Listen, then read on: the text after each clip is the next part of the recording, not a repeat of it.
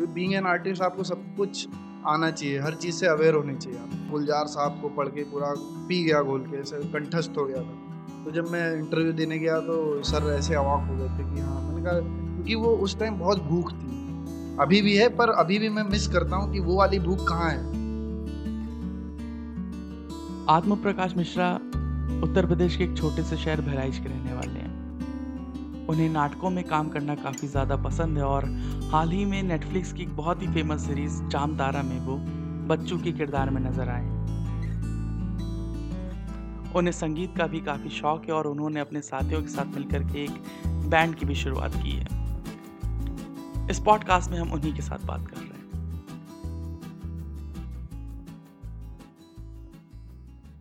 जो ना होती दुनिया में अगर शर्म तो मैं भेज के चिट्ठियाँ बुला लेती। तो मैं भेज के पतियाँ बुला लेती। जो ना होती दुनिया में अगर शर्म। डार के डाका आँखियों पे डार के मेरी ज़िंदगी जैसे शुरू हुई तो गाँव से। मैं गाँव में शुरू के मतलब आठ नौ साल गाँव में बीते हैं। बहराइच से बीस किलोमीटर दूर मेरा गाँव है, कटेल, कुटेना बाज़ार के पास। तो वहाँ पैदा हुआ, वहाँ पला बड़ा। तो गाँव में अपब्रिंगिंग हुई सारी छः साल तक मतलब मैं, तब ये था, तब मैं स्कूल में जब पढ़ता था तो चिलवरिया है वहाँ से, तीन किलोमीटर दूर। और वहाँ से मैं पैदल जाता था पढ़ने के लिए। तो उसके दो रूट्स थे। एक गाँव के पीछे रेलवे लाइन है और इस तरफ़ मेन स्टेट हाईवे है। तो ये स्टेट हाईवे से आप जाओगे तो दूर पड़ता था। पहले सिंगल लेन थी, अभी डबल लेन हो गई है।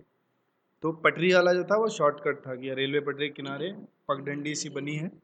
और वो मेमोरीज मतलब बड़ी कमाल की है, क्योंकि वैसा अब पता नहीं कोई करता भी होगा या बहुत छोटे गाँव में होगा वैसा कि बीच में पाँच छः गाँव पड़ते हैं और हर जहाँ जहाँ पे कोई गाँव होता था तो वहाँ पे जो स्लोप होता था पटरी आर पार जाने के लिए, उसको डगरा बोलते थे। वो टाइम जो है ना, वो वो जो मेमोरीज है ना, वो बहुत बैठी हुई है अंदर। कि क्योंकि तब इतना दुनिया उनिया का वो नहीं था। मतलब जो आज हम हर चीज़ का पॉजिटिव नेगेटिव सोचते हैं ना तो स्कूल लाइफ में बस मज़ा चाहिए होता है। किस चीज़ से मज़ा आ रहा है? तो मुझे वो एक एक रास्ता जो पतले पतले से और वो रास्ते कैसे बदलते थे, जब बारिश होती थी तो कीचड़ होता था तो कैसे साइकिल वाले वो खर जो होता था, उसको गंडरा बोलते थे। तो उस गणरे के ऊपर से जाना होता था कि उस वो थोड़ा पाँव रखोगे तो कीचड़ में नहीं जाएगा। और जब गर्मी होती थी तो जब स्कूल से आता था तो साइकिल जब आके निकलती थी तो साइकिल के टायर के पीछे ऐसे धूल ऐसे हल्की उड़ती उड़ती जाती थी। वो देखने में बड़ा मज़ा आता था। और ये रहता था कि कौन साइकिल वाला आएगा जिसके पीछे कैरियल है? तो उससे पहले बोलेंगे लिए चलो लिए चलो। अगर नहीं ले गया तो कूद के कैरियल पे बैठ जाते थे। वह नहीं जा रहा हूँ। तो बोले जहाँ तक जा रहे हो वहाँ छोड़ देना। तो डगरा जो मैं बोल रहा था कि डगरा जो गाँव कनेक्ट करता है, उसको डगरा बोलते थे। अभी भी डगरा ही बोलते हैं कि जहाँ जहाँ गाँव है कि इस पार से उस पार जाने के लिए। तो सारे डगरे गिने हुए थे मैंने। अभी भी वो हैं। तो पहला डगरा रेवली गाँव आता है, एक फिर लाड़ौरा है, फिर तीसरा चिलवरिया गाँव आता है। तीन डगरा पड़ते थे उसमें। तो वो नाप के कि ये पार हुआ, ये पार हुआ, ये पार हुआ, तीन किलोमीटर हो गया गाँव पहुँच गया तो बड़ा वैसा लाइफ अभी है नहीं। तो मतलब आप अपने बच्चों को भी कहानी सुनाओगे कि मैं भी तीन किलोमीटर पैदल चल के जाता था। बच्चों के लिए तो क्योंकि मेरे पापा ही मुझे सुनाते थे कि हम तो इतने कोस पैदल जाते थे नदी पार करके जाते थे स्कूल तो मतलब हमने भी छोड़ा तो एक परसेंट उतना किया है मतलब नाइन्टीज़ के हैं हम भी पर थोड़ा बहुत वो नदी वाला हमने भी सिनेरियो देखा है। कि हमारे गाँव में पुलिया है वो बाढ़ आती थी तो पापा एक दो बार हमको भी पीठ पे बिठा के पुलिया पार करा के स्कूल छोड़ने गए कि जाओ इधर से चले जाओ। हम्म। तो स्कूल में इंटरेस्ट था बोलने में एक्टिंग करने नहीं। लिखने में स्कूल में मैं यहीं था नवागढ़ी में स्कूल था। हमारे प्रिंसिपल साहब रामदेव चातक थे और वो बड़े स्ट्रिक्ट थे एक तिवारी जी थे सर प्रबंधक थे वो। तो स्कूल में बड़े बहुत इंट्रोवर्ट था बहुत शाही था। मतलब ट्वेल्थ तक मैं इतना इंट्रोवर्ट था भयंकर हद कह सकते हो कि और घर से भी थोड़ा बहुत सख्ती थी मास्टर परिवार और पिताजी टीचर थे। तो जितनी लड़कियों पे भी नहीं होगी ना सकती उतना मैं कह सकता हूँ मेरे ऊपर थी। कि मैं ट्यूशन पढ़ने जाता था अलेवन ट्वेल्थ में और वहाँ से अगर मैं दस पंद्रह मिनट लेट हो जाता था तो वहाँ फ़ोन लगा देते थे, आपने कितने बजे छोड़ा है? बोले, इतने बजे। घर पहुँचे, बोले, इतना देर कहाँ थे? जबकि थोड़ा इधर तो उसमें मैं डर जाता था। इवन मैं बाहर कहीं किसी, अगर कोई लड़की बाई चांस मुझसे टकरा जाए तो मैं उससे बात करने में डरता था। आँख नहीं मिल पाती थी कि कहीं अगर पापा कहीं से देख लेंगे। ये अनचाह डर रहता था। कि मैं इससे बात करूँगा और पापा कहीं से देख लेंगे। तो वो फियर बहुत दिन तक था। तो ये एक वो कह सकते हैं कि छोटे शहर का वो भी था फिर अपब्रिंगिंग बहुत सारी चीज़ें थी। वो शा, वो शाइनेस जो है ना कि जब भोपाल में गया एक साल तक वो रहा वहाँ भी कि मैं वैसे ही क्योंकि आदत थी तेल लगा के पूरे बाल चिपटे कर लेना कि एक बाल भी खड़ा नहीं होना चाहिए। तो बहुत वो धीरे धीरे लोगों के बोलने से और उस माहौल में ढलने से फिर मैं मैं और सिले कपड़े पहनता था मैं तब सोचो कि जो कपड़ा सिला दिया जाता था दो शर्ट सिला दी गई। तो मैं बाद में सोचता था कि मैं ऐसा था यार कि मैं इतना चंपू टाइप का आदमी था तो एक साल मुझे बदलने में लगा। मतलब मैं ही चेंज हुआ मैंने खुद को नहीं बदला क्योंकि जब जगह बदली तो खुद को ऑब्ज़र्व भी किया दूसरों को ऑब्ज़र्व किया तो पता लगा कि नहीं अब थोड़ा जगह बदल रहा है माहौल बदल रहा है तो थोड़ा चेंज करना पड़ेगा। तो जैसे आपने बोला कि छोटे शहर का और थोड़ा परिवार से भी देखना पड़ता है तो छोटे शहरों में ऐसा होता है कि जिनके पिता अध्यापक होते हैं हम्म। तो उन बच्चों को बहुत शालीनता से रहना भी पड़ता है। हाँ क्योंकि उनको उनको रहना चाहिए कि वो आचरण में बहुत अच्छे हैं ये सब। हाँ। अच्छा आप एक चीज़ बोल रहे थे कि जब मैं भोपाल गया तो आपका एक भोपाल क्यों गया और भोपाल का जाना कैसे हुआ आपका? वो उसके लिंक बहुत अलग हैं क्योंकि अगर मैं भोपाल नहीं जाता तो मैं शायद आज एक्टिंग फ़ील्ड में नहीं होता। तो उसका सारा क्रेडिट मेरे चाचा जी को जाता है। कि जो वो, उन्होंने मुझमें कुछ पोटेंशियल देखा कि इसमें कुछ है, ये कुछ कर सकता है तो इसको इधर से निकालो। तो वो अगर, हर फैमिली में मैं सोचता हूँ, अगर एक वैसा कोई आदमी हो, एक ऑब्जर्वर हो, जो देखता हो कि कौन किस उसमें जा रहा है और उसको थोड़ा पुश दे सके। भले वो कोई ज़रूरी नहीं कि सिफारिश लगा दे, वहाँ पहुँचाए या कुछ करे, एक पुश हो कि गाइडेंस दे दे कम से कम कि तुम्हें वहाँ बताता हूँ, वहाँ चले जाओ। बाकी तुम्हारी मर्ज़ी। पर उन्होंने कहा, तुम जो भी करोगे मैं तुम्हारे पीछे खड़ा हूँ। वो हमेशा पीछे खड़े रहे। और वो अभी भी कोई क्रेडिट नहीं लेते हैं। वो बोलते जो किया है तुमने किया है मैं तो पीछे खड़ा था। ये तो हुआ ये था कि चाचा जो है तो गाँव आते थे छुट्टियों में। तो तब मैं गाँव में ही था। मैं चाचा दिल्ली में रहते हैं गाजियाबाद वसुंधरा में। इंडिया टुडे में अभी एसोसिएट एडिटर हैं शिवकेश मिश्रा नाम है। तो वो गाँव आते थे तो उनको बड़ा ये रहता था कि गाँव के जो बच्चे हैं भले उनके परिवार के ही नहीं गाँव के और भी जो बच्चे जिनमें अगर कुछ ललक है जो कुछ करना चाहते हैं तो उनको कुछ दिशा दे सकें। तो उनको वो घर से अगर निगेटिव भी रहता था कि तुम उनके बच्चों को ऐसा कर रहे हो वो साले हमारा ही बुरा करते हैं तो वो सुनते ही नहीं थे निकाल देते थे कि उनके बच्चों ने क्या किया है। अगर उनका फ्यूचर संवरेगा तो वो माँ बाप ने किया है ना उनकी करनी वो जाने बच्चे तो ठीक लाइन पे चले जाएँगे। तो ऐसे बहुत सारे बच्चे थे जो पढ़ने वाले उनको वो हेल्प करते थे उन्हें भेजा वेजा भी किसी को इलाहाबाद भेजा किसी को तो ऐसे ही एक कोई था गाँव का उसके साथ मुझे भेजा था वो हमारे चाचा लगते रिश्ते में। तो हुआ था कि एक प्रतियोगिता रखी गई थी चाचा आए थे पहले भी वो छोटा मोटा कुछ कराते रहते थे। हाँ, गाँव में गाँव में हमारे गाँव कटेल में। तो उन्होंने एक प्रतियोगिता रखी कि एक प्रतियोगिता रखी जाए। तो गाँव में होता है कि आज से पाँच छः साल और ज़्यादा ही सात सात आठ साल तो मुझे ही बाहर रहते हुए उन्होंने दस बारह साल पहले की बात है। बारह साल पहले उन्होंने प्रतियोगिता रखते इनाम रखा था कि फ़र्स्ट जो आएगा उसको पाँच सौ, सेकेंड वाले को तीन सौ और थर्ड दो सौ। तो वो एक बड़ा लालच था कि अगर जो कोई नहीं आने वाला होगा तो भी देखेगा, पैसा मिलेगा तो थोड़ा एफर्ट मारेगा गाँव में उस टाइम बड़ी राशि थी, बड़ा अमाउंट था। तो बहुत सारे लोगों ने पार्टिसिपेट किया, कुछ बहुत शाही थे, कुछ बोलते बोलते मेरा भाई था, वो बोलते बोलते रो ही दिया, क्योंकि इतने सारे लोगों के बीच तो मैंने क्या किया, मैंने, जैसे मुझे पता चला तो मैंने रिसर्च करना शुरू कर दिया। हमारे गाँव में पुलिया बनी थी तो वो टूट गई थी, उस पर से एक आदमी गिर के मर भी गया था। तो सब मैंने पता किया कि उस टाइम प्रधान कौन था, किसने बनवाया था। तो ये सब चाचा एक ऑब्जर्वर तभी से थे क्योंकि वो क्रिटिक भी हैं फ़िल्म क्रिटिक और थे तो वो देख रहे थे कि ये किस प्रोसेस में, वो वहाँ से उनका ऑब्जर्वेशन चल रहा था कि जब से इसको मिल गया है टास्क सबको मिला है, पर इसको भी मिला है तो वो सबको देख रहे थे, जो उनके आसपास था। तो जब फाइनल डे आया कि जिस दिन था बोलने का कंपटीशन तो पाँच मिनट मतलब मेरे अंदर ऐसा वो डर नहीं आया। एक शाइनेस जो था कि इतने गाँव के ही लोग हैं। बाकी सब में वो था कि कोई डर रहा था, कोई पूरा बोल नहीं पाया। तो मैं बेबाक तरीके से, क्योंकि मैंने पूरा रिसर्च रिसर्च किया तो बोलता गया। तो चाचा ने देखा और वो उनका एक वो था कि उनके दिमाग में बैठा कि इसको यहाँ से बाहर निकालना पड़ेगा, कि नहीं तो ये बर्बाद हो जाएगा। तो वो दिन बीता और फिर ट्वेल्थ कर रहा था मैं। ट्वेल्थ किया मैंने मैथ साइंस से। तो ट्वेल्थ करने के बाद ही चाचा ने मुझे बोल दिया था कि तुम्हारा पेपर ख़त्म होगा। हाँ, हाँ। तो वो मंथ था अप्रैल अप्रैल महीना था नहीं मई या जून था। मई जून कोई महीना था जिसमें एग्ज़ाम मई मई जून से पहले अप्रैल में। अप्रैल में एग्ज़ाम ख़त्म हुआ उन्होंने चार तारीख की मेरी टिकट बुक करा दी शताब्दी में कि तुम्हें दिल्ली आना है। कहा ठीक है। घर में बातें चल रही थी। पड़ोस में एक रहते थे, वो पॉलीटेक्निक में पढ़ाते पढ़ाते थे तो बोले कि, जाओ चाचा से उनसे बात करो, फॉर्म भर दो, ये है, वो है। मैंने कहा, मुझे कुछ नहीं बनना। चाचा ने बोला है अभी वहाँ जाऊँगा, देखूँगा पहले, समझूँगा, फिर अभी कुछ नहीं करूँगा। तो बोले, ट्वेल्थ किया तुमने, मैथ, साइंस से सब बर्बाद, फालतू में, इतना ट्यूशन पढ़ा ये मैंने कहा, अरे, मुझे जो करना है, मैं करूँगा, ये हो गया अभी, मैथ हुआ तभी देखता हूँ मैं मैं थोड़ा अपना क्या है? तो मैं गया, चाचा के यहाँ गया, पहुँच गया, अब वहाँ पे चाचा के घर में एक लाइब्रेरी है। एक कमरा पूरा लाइब्रेरी है तो पढ़ते बहुत हैं। तो उन्होंने क्या किया कि उन्होंने मुझे एक टास्क दे दिया कि ये कमरा है तुम्हारा एक महीना तुम यहाँ हो अब बैठो। जिसमें से जो किताब पसंद आए रोज़ एक किताब उठाओ पढ़ो शाम को मैं आऊँगा पूछूँगा। तो रोज़ ये सिलसिला चल रहा था। एक दिन जो थे चाचा की छुट्टी थी घर पे थे। तो उस दिन मेरे हाथ में हबीब तनवीर जी थिएटर के बहुत नाम है। बहुत बड़े नाम है नामचीन हस्ती हैं अभी नहीं है। तो उनकी किताब है नाटक की चरणदास चोर।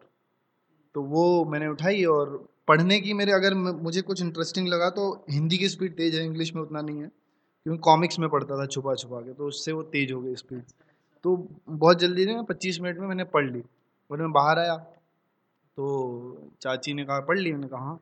तो चाची गुस्सा हो गई, उनके लिए कोई झूठ बोल रहा है तो गुस्सा हो जाती तो चाचा ने कहा कि अगर वो बोल रहा है, पढ़ लिया तो पूछ लो, बता देगा अगर पढ़ा होगा। तो उन्हें बोल, नहीं है ऐसे रोज करता होगा। आपको इधर उधर का पढ़ के बता देता होगा और ऐसे कोई कैसे पढ़ लेगा? मैंने कहा चाची आप पूछ लो। तो बैठे इंटरव्यू हुआ बाकायदा मैंने पूरा एक एक डायलॉग वाइज बता दिया पूरा मुझे। तो फिर उनको ताजुब हुआ कि इतनी जल्दी कैसे पढ़ लिया तुमने? एक उनको ये भी पता चला कि चलो इस इसमें इंटरेस्ट ज़्यादा होगा तो और जल्दी पढ़ा।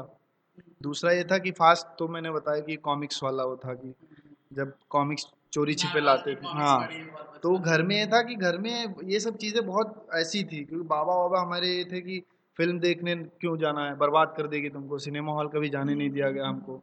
वो जब मैं बाहर निकला तो मैं आता था तो मैं अपने भाइयों को लेके जाता था कि चलो फ़िल्म दिखाने ले चलूँगा। क्योंकि मुझे कभी नहीं जाने दिया गया। हालाँकि मैंने भी अपने टेंथ और ट्वेल्थ में छुप छुप के बहुत फ़िल्में देखी। कोचिंग जाने के बहाने साइकिल लगाता था पार्किंग में कुमार में। और हाँ। अंदर जाके पंद्रह रुपए इकट्ठा करता था सबसे आगे वाली लेके हर दिन फ़र्स्ट डे फ़र्स्ट शो देखता था। ऐसा है ना कि सर कोचिंग का टाइम ज़्यादातर तीन से छह हाँ। अपने कुमार पिक्चर पैलेस में वही। और भारी बारिश में बोर्ड एग्ज़ाम में ट्वेल्थ के बोर्ड एग्ज़ाम में मेरा सेंटर कहीं था वहाँ से आके सीधा मैं कुमार पहले जाके फ़िल्म देख के फिर घर जाता था। लेकिन घर में कभी पता नहीं चला बाद में बताया मैंने। और पहली फ़िल्म थी मेरी थिएटर में जो मैंने चोरी से आके देखी थी संडे और उसमें ऐसा लग रहा था जब जब गेट खुल रहा था तो ऐसे धक से हो रहा था कि पापा आ गए क्या? और ढूंढ रहे हैं मुझे कि ये कहाँ बैठा है। तो बड़े डर के साथ तो वो ऐसे कुछ एक्सपीरियंस है ना जो आप पहली बार करो तो वो दोबारा जब बहुत रेयर मिलते हैं। तो ऐसे मेरा एक और एक्सपीरियंस है जब मैं पहली बार दिल्ली गया था बाई ट्रेन तो वो जो मैंने देखा था ना कि दिल्ली आने के पहले की बिल्डिंग स्टार्ट हुई है वो वो अभी तक दोबारा मुझे वो नहीं मिला क्योंकि वो पहला पहला जो एक्साइटमेंट होता है पहले का कि ट्रेन में जाने की जर्नी और खाना खुलता था मिडिल बर्थ पे बढ़िया सीट नीचे करके खाना खुल रहा है। तो वो सब बहुत वैसा हो गया। अभी ये तुम्हारे सवाल बहुत भटकेंगे क्योंकि मैं कहीं से कहता हुआ कहीं कहीं चला जाता हूँ। तो बात बात कौन सी थी मेन भोपाल भोपाल हाँ चाचा जी ने तो चाचा जी ने बुलाया वहाँ चरणदास चोर वो हुआ। अब चरणदास चोर की बातचीत हो गई तो उनको लगा कि चलो इसका इस तरफ़ कुछ रुझान है मतलब नाटक वाटक में तो इसमें थिएटर में और थिएटर में वो थे तो उन्हें, उनका ये भी मानना है कि अगर किसी को अच्छा इंसान या थोड़ा और उसको सेल्फ कॉन्फिडेंट या और भी ज़्यादा उसको और कॉन्फिडेंस देना है अपने अंदर तो उसको एक थिएटर का एक आध वर्कशॉप करना चाहिए। तो इस वजह से उन्होंने मुझे ऐसे बोल के भेजा कि तुम्हें तीन महीने में भोपाल भेज रहा हूँ, जाओ, मज़े करके आओ। और मेरे साथ वो जो मेरे गाँव के चाचा थे मेन उनको भेजा गया था कि, और बताया नहीं गया था कि तीन महीने का एक एक्टिंग कोर्स टाइप है। आलोक सर का आलोक चटर्जी जो इरफान खान के बैचमेट हैं अभी ड्रामा स्कूल के डायरेक्टर हैं भोपाल में। उनके पास तो उनसे पहली बार मैंने फ़ोन पे बात की। उन्होंने कहा बात करो खुद। तो बात की तो बोले बेटा मैं तो इंटरव्यू लूँगा अगर उसमें पास हुए तो रखूँगा। और फिर जो मैंने पढ़ना चालू किया उन्होंने बताया कि थिएटर से। आप पहले मैंने ढूंढा थिएटर में क्या है। पहले लगा था कि इसमें पढ़ना नहीं पड़ता। लोगों को लगता है कि नाटक करना है तो पढ़ना ही नहीं। जैसे स्कूलों में हाँ सबसे ज़्यादा इसी में पढ़ना है कि आपको कविताएँ भी पढ़नी है, आपको पोइट्री भी पढ़नी है, आपको पेंटिंग का भी पढ़ना है, आपको डांस का भी पढ़ना है। क्योंकि बीइंग एन आर्टिस्ट आपको सब कुछ आना चाहिए, हर चीज़ से अवेयर होनी चाहिए आप। तो मैंने चाटना शुरू किया, मैं गुलजार साहब को पढ़ के पूरा पी गया घोल के, ऐसे कंठस्थ हो गया था। तो जब मैं इंटरव्यू देने गया तो सर ऐसे अवाक हो गए थे कि हाँ मैंने कहा, क्योंकि वो उस टाइम बहुत भूख थी। अभी भी है, पर अभी भी मैं मिस करता हूँ कि वो वाली भूख कहाँ है?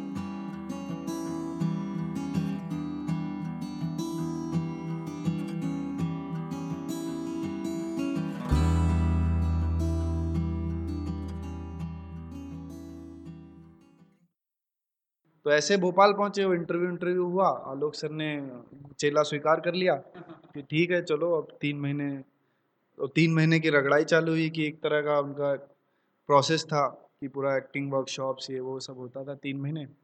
भोपाल में तब मैं पहली बार घर से दूर गया था।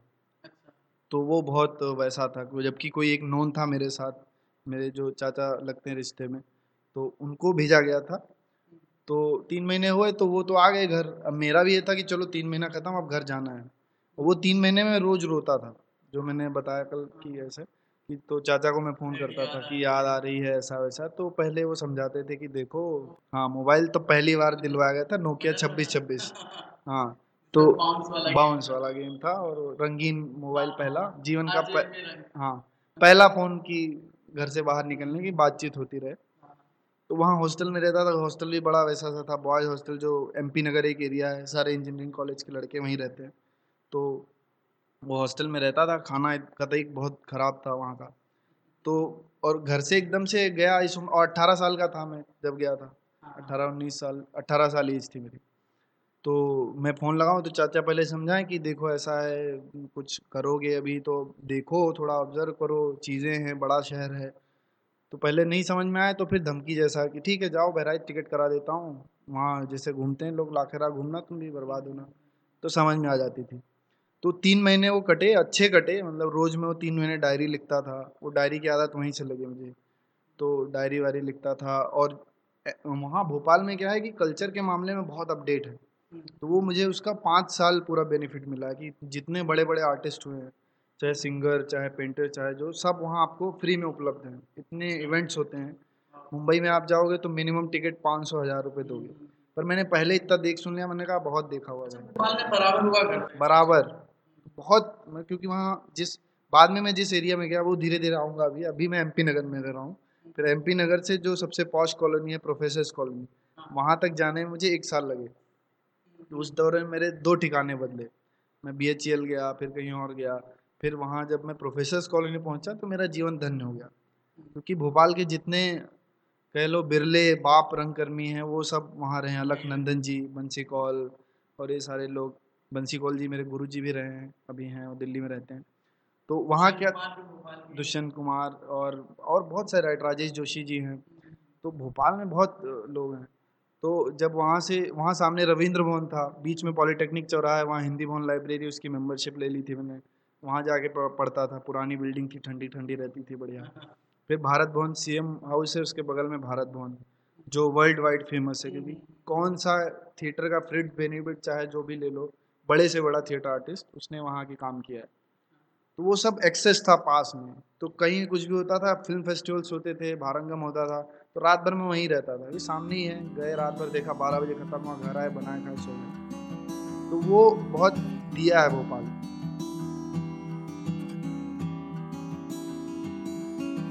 हम लोग टीवी पे बहुत इंटरव्यू देखते हैं रेडियो पे सुनते हैं खाना तो उसमें मुंबई की कहानी रहती सबकी कि मैं आया फिर मैं स्टेशन पे उतरा मेरे पास कुछ नहीं था। नहीं नहीं ऐसी और ज़्यादातर सबकी कहानियाँ कोरी कोरिया बिस्तर टांग के ऐसा कुछ नहीं था क्योंकि मैं तो, तो वो नहीं वो कहानी है कि आदमी गया था स्ट्रगल करने। हाँ, तो मैं स्ट्रगल करने गया नहीं था।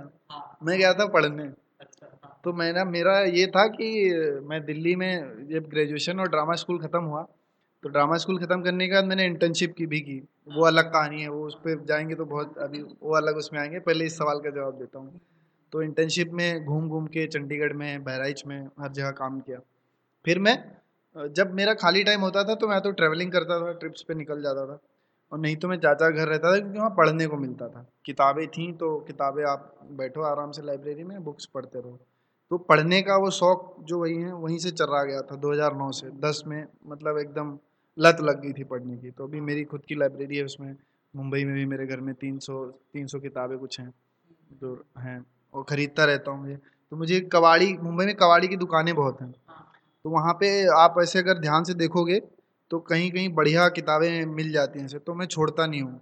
जहाँ जो किताब दिखती है ले आता हूँ कि मुझे पसंद नहीं कि कोई ऐसा राइटर ऐसा कबाड़ी की दुकान पर पड़ा रहे। ऐसे दिल्ली में लाल किले के पास दुकान हाँ वो अभी बंद कर दिया है। हम लोग उस समय जाते थे हाँ। और वो किलो में किताबें किलो में हाँ। उसको उस किताब की नहीं पता दर, ही दरियागंज में इवन जो अभी मार्केट बंद कर दिया है वहाँ भी यही था। तो किलो में वहाँ भी लगता है पर लेकिन अब जो रद्दी बेच रहा है उसको क्या पता कि इसमें कौन रखा हुआ है भाई? वो अपने हिसाब से रेट तय कर रहा है ये पचास ले लो ये चालीस किलो में ले लो। तो बात ये थी हाँ मुंबई जैसे पूछा कि बहुत लोगों की बहुत कहानियाँ होती हैं कि हम आए हमारे पास पैसे नहीं थे हम वहाँ रहे यहाँ रहे। तो मेरे साथ वो कहानी नहीं थी। मैं मुंबई गया था पढ़ने के लिए।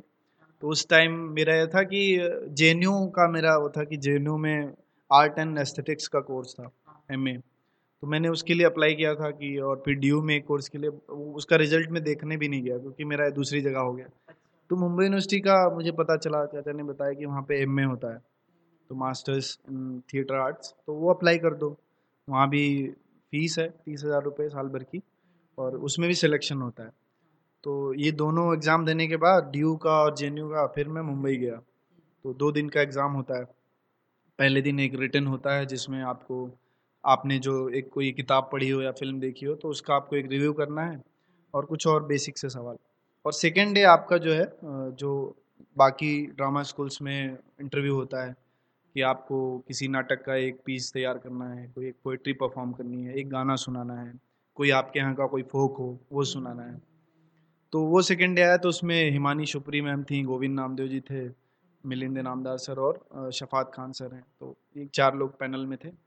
कमरे में घुसा गया, वहाँ पे फिर बारी आई, शुरू किया तो एक सोलो की हुआ, फिर गाना हुआ, ये हुआ तो ये बहुत बढ़िया हो गया कि गाना वाना सीखने का क्रेज मेरा ड्रामा स्कूल ड्रामा स्कूल में लग गया था कि संजय सर डायरेक्टर थे, संजय उपाध्याय तो उनकी एक बहुत पॉपुलर फॉर्म है बिहार की विदेशिया।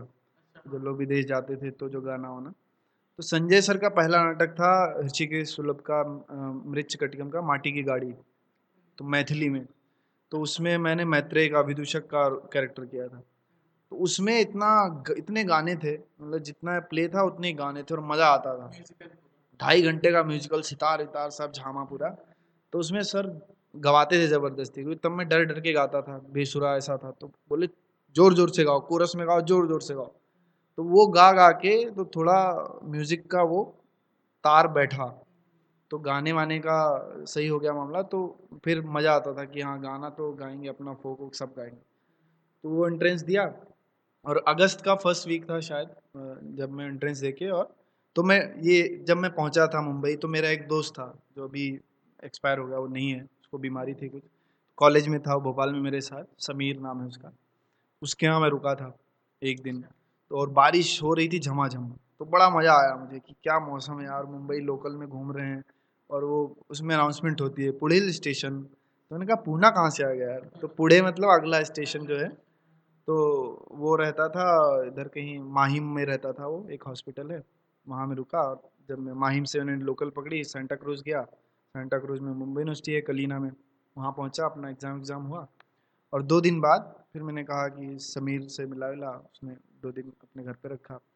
तो बहुत अच्छा लगा कि यार क्या मुंबई है बारिश में क्या तो लगता है। तो वह कोई वो नहीं आया मतलब लोगों ने कहानियाँ बताई थी वो दिमाग में थी कि लोग मिलेंगे उसके बात मत करना ऐसा है ऐसा है। तो मुझे कुछ नहीं लगा कि बहुत सबको अपने काम से मतलब है यार कोई किसी के फटे में टांग नहीं अड़ा रहा है। जिसके पास काम है अपना काम कर रहा है बात खत्म। ये है वहाँ थ्रू आउट और वहाँ आप ढीले नहीं हो सकते क्योंकि सब एक स्पीड में चल रहा है मामला। तो मैं मुंबई से दो दिन का ये देखे और वापस दिल्ली आके और हिमाचल जाने वाला था घूमने। कि अभी जब रिज़ल्ट विजल्ट आएगा, देखेंगे यार, चलो थोड़ा पहाड़ों में घूम के आते हैं। तो चंडीगढ़ पहुँचा मेरा बैचमेट हैं, अमित और अली वहाँ पे, उनका ग्रुप है सात्विक आर्ट सोसाइटी तो मैंने कहा, दो दिन वहाँ रुकता हूँ जब जाता हूँ। तो ज़बरदस्ती रोकते हैं वहाँ की, आओ थोड़ा रिहर्सल में बैठो, देखो ज़रा। तो वहाँ जाने के लिए मैं बैठा था चंडीगढ़ की बस में और पानीपत वानीपत पहुँचते ही मुझे फ़ोन आया कि आपका सिलेक्शन यहाँ हो गया है। तो आपको, फलानी तारीख को आपको रिपोर्ट करना है। उनका चलो अब। मतलब ये भगवान नहीं चाह रहे तुम खाली बैठो। लगे रहो। चलते रहो। ठीक है। चलो बढ़िया है। तो वहाँ पहुँचा और चंडीगढ़ रहा दो दिन, फिर दिल्ली आया, पैकिंग वैकिंग की और मुंबई पहुँच गया। मुंबई में फ़ीस वीस भरी, हॉस्टल मिल गया तो बढ़िया, एक वो मुंबई में वो एरिया है ही नहीं, वो ऐसा लगता है कि मुंबई के बाहर कोई सन्नाटे में इतना बढ़िया एरिया है पूरा कैंपस कलीना, कि हरा भरा एकदम पूरा बड़ा सा कैंपस है, और दस हज़ार रुपये पूरे साल की फ़ीस है हॉस्टल की उसकी तो तीस हज़ार इसकी फ़ीस है एमए की, दस हज़ार हॉस्टल की तो दो साल वहाँ पे, और वहाँ पे मैंने मराठी लिटरेचर जितना है वो एक्सप्लोर किया। क्योंकि मेरा ये होता है कि जब मैं कुछ भी ऐसे पढ़ता हूँ तो उस तरफ़ भगने लगता हूँ ऐसे कि यार और क्या है और क्या है। तो ये मेरा हुआ दो साल वहाँ बिताने में कि मराठी लोगों के सर्कल से बहुत मेरा इंट्रेक्शन रहा। मराठी इंडस्ट्री मराठी फ़िल्में मराठी लिटरेचर क्योंकि मराठी में मराठी का कल्चर बहुत रिच है। तो पहली किताब जो मैंने पढ़ी थी महेश कुंचवार बहुत बड़े राइटर हैं उनका प्ले है एक युगांत।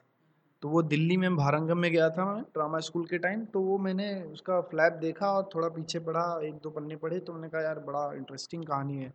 कि हमारी, आपकी कहानी है इस छोटे से शहर की, कि जॉइंट फैमिली जो होती है, और वो बहुत सुपर हिट नाटक है, मराठी कमर्शियल्स में बड़े बड़े डायरेक्टर्स ने किया है, वो पूरा छः घंटे वो प्ले होता था। वाड़ा एक ची घेराबंदी और ये सब। तो वो प्ले मैंने ख़रीदा, और उसको पढ़ना शुरू किया मैंने। तो युगांत मैंने खरीदा और युगांत पढ़ते पढ़ते मुझे लगा, यार, ये तो मेरी कहानी है। मतलब मेरा भाई, छोटू और मैं, हम सब, वो बहुत रिलेट किया मैंने उससे। तो वो था कि, यार, जब कभी मिलेगा कि मराठी फिर जितनी मुझे ट्रांसलेटेड मिलती थी खरीद लेता था और पढ़ता था। पर मराठी का ये है कि बहुत ज़्यादा ट्रांसलेशन हुआ नहीं है नाटकों का। जब जब विजय तेंदुलकर जी थे तो उनके नाटकों का वसंत देव है, उन्होंने बहुत अनुवाद अनुवाद किया। तो वहाँ जाके मुझे एक्सेस मिला मराठी लिटरेचर का कि बहुत पुरानी लाइब्रेरी है मुंबई यूनिवर्सिटी में। तो वो लाइब्रेरी में दुनिया भर की किताबें हैं। तो मराठी लोगों के साथ रह रह के मराठी सुनने का सेंस डेवलप हुआ थोड़ी बहुत बोल भी लेता हूँ। और मुझे तो बस एक ही चीज़ आती है मराठी। क्या? आपण निगरानी सीसीटीवी कचे मैंने पहला पहला जो शब्द देखा था जेथे जेथे पानी पाटते तेथे तेथे डसांचे फापते तो क्योंकि मेरे यूनिवर्सिटी में लगा था जहाँ जहाँ पानी पड़ेगा वहाँ मच्छर पैदा हो जाते हैं। तो पढ़ने में बड़ा मज़ा आता था। तो मराठी का ये आने के बाद ये था कि महेश कुंचवार के बाकी प्ले मुझे पढ़ने थे। तो जो प्ले मुझे नहीं मिले वो मैंने मराठी में निकाल के मराठी में पढ़े। और उनके जो भी थे।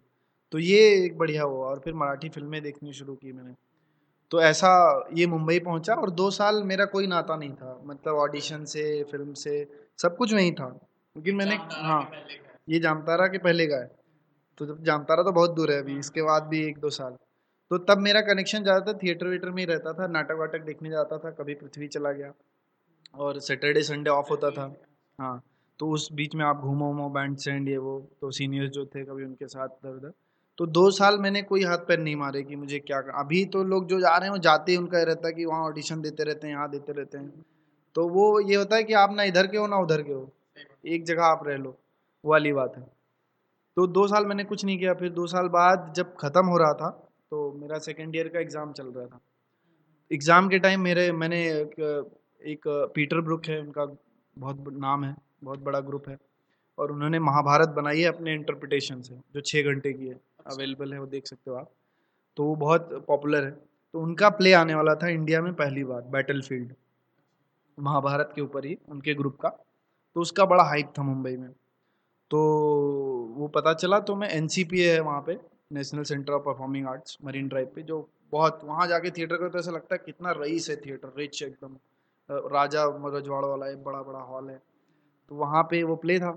तो प्ले के पहले एक कोई सेशन था जिसमें उनका ग्रुप कुछ इम्प्रोवाइज टाइप कर रहा था और उसमें फ्री था एंट्री तो उसमें बड़े बड़े हस्ती आई थी, विजया मेहता, बहुत बड़ी डायरेक्टर हैं थिएटर डायरेक्टर हैं और काफ़ी लोग, शबाना आजमी मैम थी और भी बहुत सारे लोग थे। तो मैं और मेरा एक बैचमेट दोनों लोग गए थे वहाँ। तो महाभारत से कुछ कुछ कर रहे थे उन्होंने कहा कि if anybody know any story related to Mahabharata you can come here and perform with us तो मेरे दिमाग में आया मैंने पढ़ा था टेंथ हाँ पहले नहीं वो, वो कुछ और था उनका। प्ले तो अगले दिन था थोड़ा प्रमोशनल टाइप का या कुछ हाइप बनाने के लिए कि वो सबके लिए ओपन टू ऑल था। हाँ। तो वैसा कुछ तो हमारे लिए अच्छा था कि ठीक है चलो तो मेरे दिमाग में कौन था? मैंने दसवीं या बारहवीं दसवीं में मैंने महाभारत में स्टोरी पढ़ी थी हिडिम्बा वाली। कि भीम को भेजा गया था कि जाओ खाना दे आओ। तो दिमाग में था मैंने अपने बैचमेट से कहा यार वो स्टोरी पता है देख तुझे बताता हूँ चलिए करते हैं। मैं वो बन जाऊँगा हिडिम्बा तू भीम बन के आना ऐसे हाँ मैंने हाथ खड़ा किया। काम काम काम यार। और बढ़िया उनके साथ परफॉर्म किया। तो बड़ा मज़ा आया तो क्लैपिंग वुपिंग हुई। और उसका ये फ़ायदा हुआ कि वो पाँच हज़ार रुपये टिकट थी उस नाटक की। तो हमें उसकी टिकट फ्री में मिली। डायरेक्टर खुश हो गई उसने कहा please send me your mail I D I am sending you five complimentary tickets तो मैं गया, पाँच हज़ार लोग को और लेके गया, वो अलग खुश। तो जब ये प्ले देख के निकल रहा था मैं तो पता चला कि एन में ऊपर ऑडिशन चल रहा है। गांधी प्ले हो रहा है, गांधी जी के ऊपर।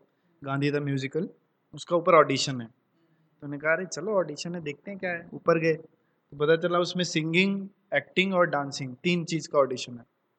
प्ले इंग्लिश में था तो इंग्लिश देखते यूपी का आदमी थोड़ा लड़खड़ाता है पहले।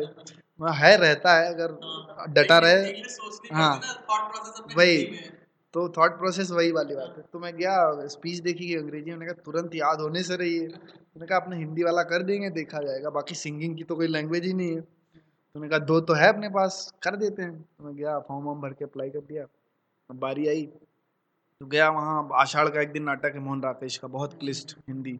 तो उसमें मातुल की स्पीच पेल दी मैंने, कि राज प्रसाद में आता हूँ तो ऐसा, अब उनके सर से जा रहा है, सबके एक्सप्रेशन देख रहा हूँ ऐसे बैठे हुए क्या राज प्रसाद समझ ही नहीं आ रहा महल को राज प्रसाद बोलते हैं।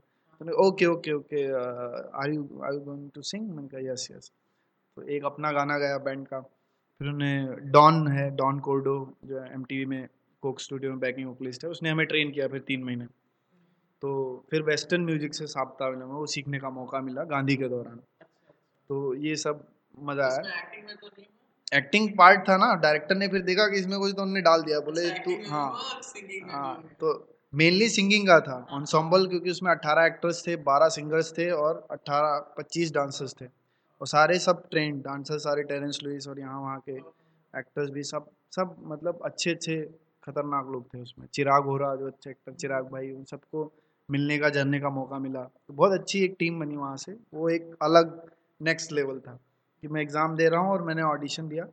तो ऑडिशन देने गया, आप दिया सिंगिंग का दिया तो बोले कि डू यू नो एनी राग तो गलती से एक राग सीखा हुआ था पुरिया धनाक्षरी मैं गलती से नहीं कह सकता, सीखा था ड्रामा स्कूल में मतलब नाम नहीं याद रहता था। तो मैं एक राग तो ये डेफिनेट पता है कि यही है। तो सुनाया तो उनको जम गया बात कि हाँ चलो सिंगिंग वाले में tick. Okay okay if you are selected will call you for the next round ठीक है, चलो, क्या दिक्कत है? दे के आ गए, अपना एग्ज़ाम चल रहा है, बीच में फ़ोन आ गया कि you have selected for the second round please prepare Khari Khari song from Coke Studio by Kavita Seth अब खरी खरी पे लग गए भैया हारमोनियम लेके। सीख रहे हैं, खरी खरी रे इश्क में खरी खरी, सुना दी खरी रे सैया। सुना दी खरी रे सैया। तो प्रिपेयर किया, आप जिस दिन इंटरव्यू था, वो दिन आया, गए। तो सीखा हारमोनियम थे, पर गाना पियानो पे है। अब वहाँ देखा पियानो रखा है डाउन बैठी है पियानो पे। तो वो डर नहीं लगा। वो और मज़ा आ गया कि हारमोनियम पे सीखा है, पर फील अब पियानो वाला मिलेगा।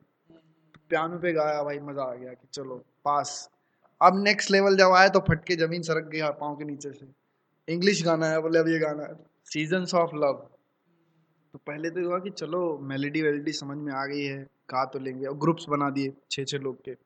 तो उसमें बैंड्रा गर्ल्स जो होती हैं एकदम बैंड्रा और मुंबई में बांद्रा पार करो आप, कोलाबा जाओगे तो उधर हिंदी बहुत कम बोलते हैं लोग। तो पूरे गांधी में यही था कि दो हिंदी वाले थे, एक मेरा दोस्त है अनादि, जो रवि नागर काफ़ी नाम है उनका यहाँ थिएटर म्यूज़िक में, उनका, उनके पुत्र हैं वो। तो मेरा दोस्त बना, हम दोनों वहाँ थे एक साथी, हिंदी वाले, अनादि और मैं। तो ऑडिशन में ही मिले हम। तो पूरा साथ रहा हमारा, अभी भी हम बहुत बढ़िया दोस्ती है। तो वो सब अपने अपने में लगे, अब मैं ऐसा फंसा फंसा सा, एक और थे, वो राइटर थे भाई साहब। तो मैंने कहा आप अपनी नैया तो खुद ही पार लगानी है भैया। तो मैंने कहा लिरिक्स मिल जाए तो मज़ा आ गया, तब तक प्रिंट आउट होके लिरिक्स आ गए। मैंने कहा, बहुत बढ़िया आप चलो पढ़ पढ़ के आ जाएगा। तो शुरू होता था five hundred twenty five thousand six hundred minutes how do you measure in life in sunsets in midnights तो ये था कि हाउ अबाउट तो पूरा रिदम रिदम आ गया फिर लिरिक्स मिल गए तो हाँ तो पर कॉन्शियसनेस थी अंदर। तो ये बात मुझे भी डॉन ने जब गांधी के तीन सीज़न हो गए तीस शोज़ कम तब बताई कि I saw you in the auditions you are very conscious but I have seen something in you so I have given you a chance तो बाद में बताया उसने कि थोड़ा डर था पर उसको लगा कि टी शो होने के बाद जब गांधी ख़त्म होने वाला था तो बहुत इमोशनल होके और रोते हुए ऐसे कि आत्मा all the best for your career ऐसा। तो वो हुआ और फिर ये हो गया कि हाँ सिलेक्ट हो गया। और पहला मैंने कॉन्ट्रैक्ट साइन किया अपना छब्बीस पन्नों का, पहला ब्रॉडवे म्यूजिकल का। वो और फिर रिहर्सल होने लगी तो फिर दानिश खम्बाटा डायरेक्टर थे हमारे। उन्होंने कहा, आत्मा, तू यहाँ पर आता है तो इंट्रोल के पहले तुम अपना एक डायलॉग लिखो खुद से। पूरा प्ले इंग्लिश में है, पर मेरा इकलौता डायलॉग एक हिंदी में। कि चौरी चौरा कांड होता है, उसके पहले एक आता है और वो बताता है कि ऐसा ऐसा हुआ है, अंग्रेज़ों ने कर दिया और चोरी। तो ऑडियंस के बीच में आके तो प्ले शुरू होता था बमन ईरानी से। बमन ईरानी ने वॉइस दी थी उसमें, पूरी अंग्रेज़, ब्रिटिश एम्पायर की। तो इंटरवल में मैं आके और वो बोलता हूँ तो बड़ा मज़ा आया उस प्ले में, काफ़ी सारे लोग मिले। तो ये हुआ कि मुंबई ने, मुंबई का ये है कि आपको वो रुकने नहीं देती है। आप जैसे निराश हो गए, आप जा रहे हो तो हाथ पकड़ के खींच लेगी एक बार कि, अरे यार, कहाँ जा रहा है? रुक जा इधर। फिर जब तुम फिर चलने हो गए तो फिर रोक लिए। लेकिन अगर जो आलसी कामचोर है उसके लिए मुंबई है नहीं। आपको अपडेट रहना पड़ेगा कहाँ क्या हो रहा है आपको सही टाइम पे सही जगह होना होगा। तो वही है कि मैंने बहुत जल्दीबाजी नहीं की कि पास आउट होने के बाद भी मुझे ऑफर्स थे कि क्राइम पेट्रोल वो डे टू डे जो करते हैं लोग डेली शो पूरा हो चुका। था। हाँ, और तब गांधी के फ़र्स्ट सीज़न तक मैं हॉस्टल में ही था। फिर जब अगला सीज़न आया, तब मैं बाहर शिफ्ट हो गया था, फिर मेरे खर्चे बढ़े थे, फिर मेरी ऐसी तैसी हुई थी कि रेंट से रहना है तो जो दस हज़ार में साल रहे थे, अब पता पड़ा वो एक ही महीने में जा रहा है। तब थोड़ा, लेकिन तब प्रोफेशनल थिएटर से थोड़ा जुड़ गया था तो तो मुझे ये नहीं होता था क्योंकि पैसे का ऐसा उतना वो नहीं रहा कि पैसे बहुत कमाने हैं। पैसे थोड़े बहुत आते थे, मिलते थे और लेके मैं निकल जाता था, जैसे कुछ ख़त्म हुआ, घूम घाम के बढ़िया आए, कहीं लद्दाख रोड ट्रिप पे चले गए। पुराने भोपाल के दोस्त दोस्त हैं उनके साथ निकल गया। तो वो खुद को ज़िंदा रखने के लिए कि अपनी लाइवनेस बनी रहे। मुंबई में क्योंकि बहुत वैसा है बहुत सारे ऐसे लोग मिलते हैं जो आपको निगेटिव वो देंगे तो उन सबसे बचना होता है। और इतना झूठ है इतना दिखावा है हर कोई आदमी बन के बैठा है। तो एक भगवान की दुआ से थोड़ा वो मिला हुआ है कि थोड़ा पता चल जाता है कि हाँ किसमें कितना बनावटी है और कितना वो है। तो वो थोड़ा सा पता चल जाता है मुझे तो मैं थोड़ा बच के रहता हूँ। वो बना रहे तो अच्छा है और स्टेशन पर लिखा रहता है तो हाँ तो वो सावधानी रखनी पड़ती है। तो वो जब बहुत हो जाता है ना कि वहाँ का भर जाता है कि देख देख के ऊब जाता हूँ तो बाहर निकल जाता हूँ अब थोड़ी सांस लेके फिर वापस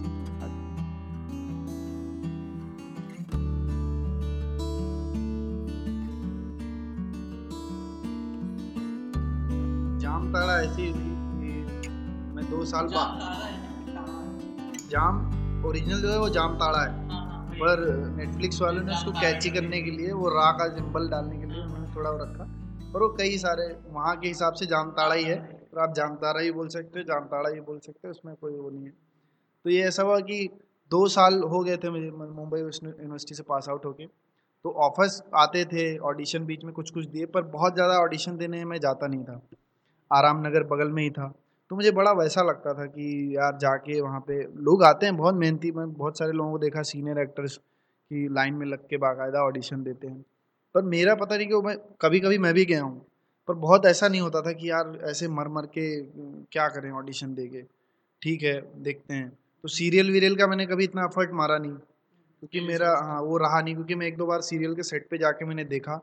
मतलब अच्छे भी हैं कुछ कुछ सीरियल अच्छे बने हैं टैगोर की कहानियाँ और ऐसे वैसे तो उनका फॉर्मेट अलग है। तो जो टिपिकल सीरियल्स हैं। तो उसके लिए मैंने बहुत ज़्यादा कोशिश नहीं की। एक दो कुछ कुछ ऑफ़र आए। तो हाँ। तो मैंने रुक मैं रुका रहा कि चलो ठीक है कुछ अच्छी अपॉर्चुनिटी आएगी तो देखा जाएगा। नहीं तो थिएटर में कर रहा हूँ मैं खुश हूँ। मतलब थिएटर से थोड़ा बहुत मिल रहा है पर मैं अपने मन का काम कर रहा हूँ मुझे मज़ा आ रहा है। फिर रघुवीर सर के साथ मैं एक साल जुड़ा रहा हिमानी मैम के साथ हिमानी शुक्री में फिर उसी बीच हमने अपना बैंड भी देवेंद्र आ गया एनएसडी से। तो हम लोगों ने मिलके वो बैंड वहाँ फॉर्म कर दिया मंडी हाउस और पहला शो हुआ, उसके बाद वो चल पड़ा तो उसके भी शोज़ होते रहते थे। अभी बारह तेरह शोज़ हमने उसके कर लिए। पृथ्वी में भी हो गया, अभी लास्ट शो पृथ्वी में था, बहुत बड़ा शो था हाउस पैक जिसमें राजशेखर भाई थे और पीयूष मिश्रा और बहुत सारे लोग थे तो कमाल का शो था।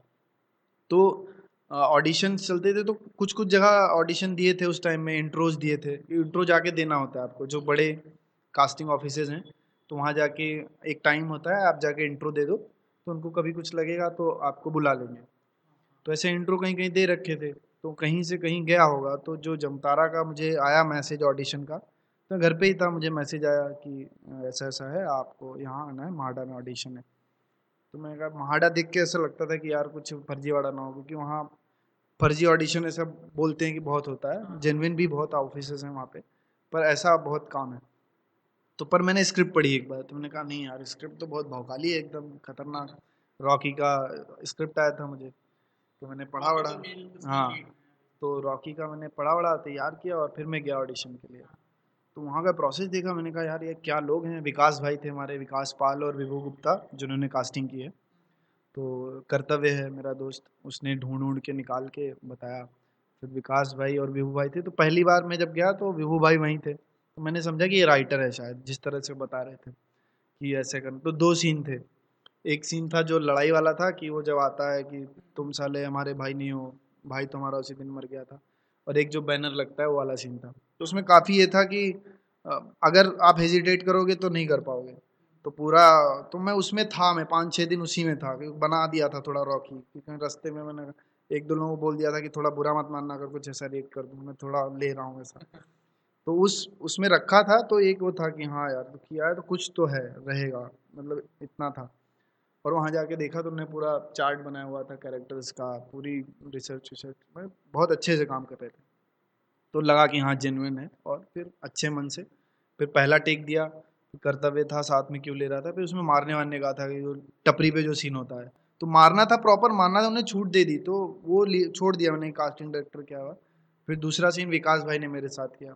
तो उन्होंने बहुत अच्छे से तो उन्होंने इतना हेल्प किया इतना करने दिया इसलिए वो इतना अच्छा से मैं ऑडिशन दे पाया। बहुत जगह पे होता है कि उतनी लिबर्टी आपको दी नहीं जाती है आपको बोलते हैं एक टेक है आपके पास कर दो बस। तो एक्टर को अपना स्पेस थोड़ा चाहिए होता है ब्रीदिंग स्पेस चाहिए होता है थोड़ा सेटल होने के लिए चाहिए ये नहीं कि यार ठेला लगा बेच दिया ख़त्म है। तो वो उन्होंने दिया तो मैंने किया। और कहीं जाके हुआ कि डायरेक्टर को ऐसा लग गया था कि नहीं रॉकी ये करेगा तो मुझे फ़ोन भी आ गया था। कि शायद तेरा हो तो वज़न बढ़ाना पड़ेगा। तो मैंने कहा अगले महीने से शूट चालू कहाँ से मैं शक्तिमान बन जाऊँगा? तो फिर नहीं होके फिर बाद में ऑफ़िस बुलाया बोला कि आपको दूसरे कैरेक्टर में कर रहे हैं वो भी अच्छा कैरेक्टर है। का वेल एंड गुड। मुझे ये था कि एक अच्छी अपॉर्चुनिटी थी। थ्रू आउट पूरी सीरीज़ का हिस्सा बनने का मौका मिल रहा है वर्कशॉप होनी है सारे एक्टर्स के साथ वर्कशॉप होगी पूरी स्क्रिप्ट मिल रही है ऐसा मौका बहुत कम लोगों को मिलता है। तो वो पूरा स्क्रिप्ट जब मिली है तो मज़ा आ गया था कि दो एपिसोड पहले मिले, फिर पूरा दस एपिसोड का इतना बड़ा स्क्रिप्ट मिला। पढ़ो अपना काम करो, इतनी लिबर्टी हमारे सर हैं सोमेन सर उनने इतनी लिबर्टी दी कि करो इम्प्रोवाइज बहुत टाइम दिया है। जितना आपको करना है इम्प्रोवाइज करो। मेरे जितने सीन हैं वो डायलॉग्स के बाद अधिकतर इम्प्रोवाइज हैं। कॉलिंग वाला, वो सब कुछ, सब इम्प्रोवाइज थे हम सबने और सब एक दूसरे को बहुत सपोर्ट करते थे। कास्ट में जितने हैं किसी को कुछ लगता था कि यार यहाँ ये कर देगा तो बड़ा अच्छा हो जाएगा। तो मैं अंशुमन को बताता, उसे कुछ लगे तो मुझे बताता था। हम स्पर्श को बताते थे। तो वो किसी का ईगो क्लैश नहीं रहा। तो बॉन्डिंग जो थी, इसीलिए वो इतनी अच्छी निकल के आई, लोगों को अच्छी लगी, क्योंकि वो थी एक्चुअल रूप में। तो ऐसे जमतारा हुआ तो फिर जमतारा के बाद थोड़ी कहानी बदली। थोड़ा अच्छा लगा कि हाँ चलो यार, डर भी था, पहला काम है। तो सक्सेस हो गया वो अच्छी अच्छे प्लेटफॉर्म पे आ गए क्योंकि पहले वूट के लिए था। हाँ। फिर बाद में नेटफ्लिक्स ने इसे ले लिया। तो इसमें नहीं पहले वायाकॉम का था तो वूट के लिए था कि वूट ओरिजिनल्स पर नेटफ्लिक्स ने इसको ले लिया बाद में तो वो अलग उसकी रीच बढ़ गई। एक ग्लोबल लेवल पे आ गया और ज़्यादा बड़ा उसमें। तो ये कि पर अभी भी यहाँ हमारे यहाँ पे लोगों ने कहाँ देखा है? मतलब बहुत जो अपडेट है वही अपडेट वाली बात आ गई ना। जो आदमी अपडेट है कि हाँ ये है तो अभी वेब सीरीज़ का ज़्यादा चलन चल रहा है तो वो देख के देख ले रहे हैं। तो गाँव में जाता हूँ बोले हाँ पिक्चर आए भैया। हाँ तो उनको खुद ही दिखाना पड़ेगा कि ये है भैया देख लो जरा। अच्छा, हाँ तो क्या वो ऐसा लगता है ठीक है चलो कोई बात नहीं। तो उनको लगता है सीरियल वीरियल करो जरा वो वहाँ वो हो जाता है। कि माँ आओ माँ आओ थोड़ा उन्होंने कहा हाँ ठीक है। तो आप तर्क नहीं कर सकते क्योंकि आप समझा नहीं सकते हो। क्योंकि जिसका जितना आदमी का दायरा है वो अपने हिसाब से सोचता है। तो आप किसी से कुछ एक्सपेक्ट नहीं कर सकते। बस मैं काम कर रहा हूँ। तो अभी जामताड़ा के बाद से आपका क्या आगे का प्लान है? जामताड़ा के बाद यार मेरा प्लान अभी है कि मुझे एक प्ले करना है। बड़े दिन से मैं स्टेज पे नहीं गया हूँ। तो बाकी तो मीडिया है ही है पर थिएटर मेरा बड़े दिन से छूटा हुआ है। हाँ। गाने का चलता रहता है। गाना मेरा दूसरा पैशन है। मैं मतलब जब गाता हूँ तो बहुत अलाइव हो जाता हूँ। तो ऑन स्टेज तो ये बैंड का एक वो है ब्लेसिंग है कि हमने बैंड बनाया तो उसके शोज़ करते रहते हैं। तो हम मज़े करते रहते हैं गाने में। हमारे अपने गाने हैं सारे। देवेंद्र ने गाने लिखे हैं, अधिकतर उसने लकी है, उसने गाने लिखे हैं। वो कंपोज करता है खुद ही।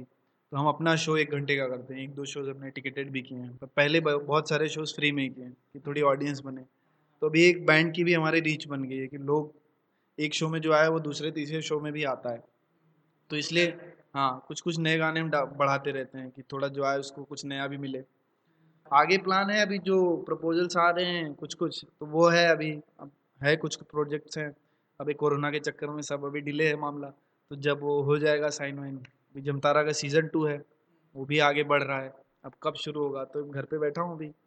तो यही है कि मुंबई जाके मतलब नहीं है रेंट भर रहा हूँ वहाँ पे। आपको वैसे कोई दिक्कत नहीं दिक्कतें नहीं है पर ये भी है कि आप एक अब हाँ जैसे एक आदमी है कि अब आ, जो फैमिली में है उसका ये कि खर्चा चला रहा है वो तो उसका भी दस आठ दस हज़ार जा रहा है कि अपने बच्चों को खिला रहा है। तो समझो मैं बच्चों को खिला रहा हूँ मेरा जा रहा है उधर जबकि मकान मालिक खा रहा है उसको भेज रहा हूँ तो उसके बच्चे खा रहे हैं। तो लेकिन वो ठीक है मैनेज है इतना कोई वो नहीं है पर ये हो रहा है कि हाँ अभी कुछ शुरू हो हो रहा है शुरू बट यही है कि अभी ज़्यादातर काम मुंबई बेस्ड है कि आप वहीं हो तो तुरंत उस चक्कर में एक दो काम अभी छूट भी गए। तो अभी है, मामला है कुछ आगे दो तीन। हो जाएगा, एक आध महीने में सही, ठीक तो शुरू हो जाएगा। एक और गाना है बहुत इम्पोर्टेंट है आज के टाइम के लिए। राजेश जोशी जी जो कवि हैं भोपाल के, उनकी पोइट्री है, मारे जाएँगे। तो उसको हमने कंपोज किया था। जो इस पागलपन में शामिल नहीं होंगे, मारे जाएँगे। बर्दाश्त नहीं किया जाएगा किसी की कमीज हो, उनकी कमीज से ज़्यादा सफ़ेद। बर्दाश्त नहीं किया जाएगा किसी की कमीज हो, उनकी कमीज से ज़्यादा सफ़ेद। कमीज में जिनके दाग ना होंगे वो मारे जाएँगे। कमीज में जिनके दाग ना होंगे, वो मारे जाएँगे। धर्म की ध्वजा उठाने, जो नहीं जाएँगे, जुलूस में धर्म की ध्वजा उठाने। जो नहीं जाएँगे जुलूस, गोलियाँ भूंडा लेंगी उनको पागल करार किए जाएँगे, मारे जाएँगे। गोलियाँ भून डालेंगी उनको पागल करार किए जाएँगे, मारे जाएँगे। मारे जाएँगे मारे जाएँगे मारे जाएँगे।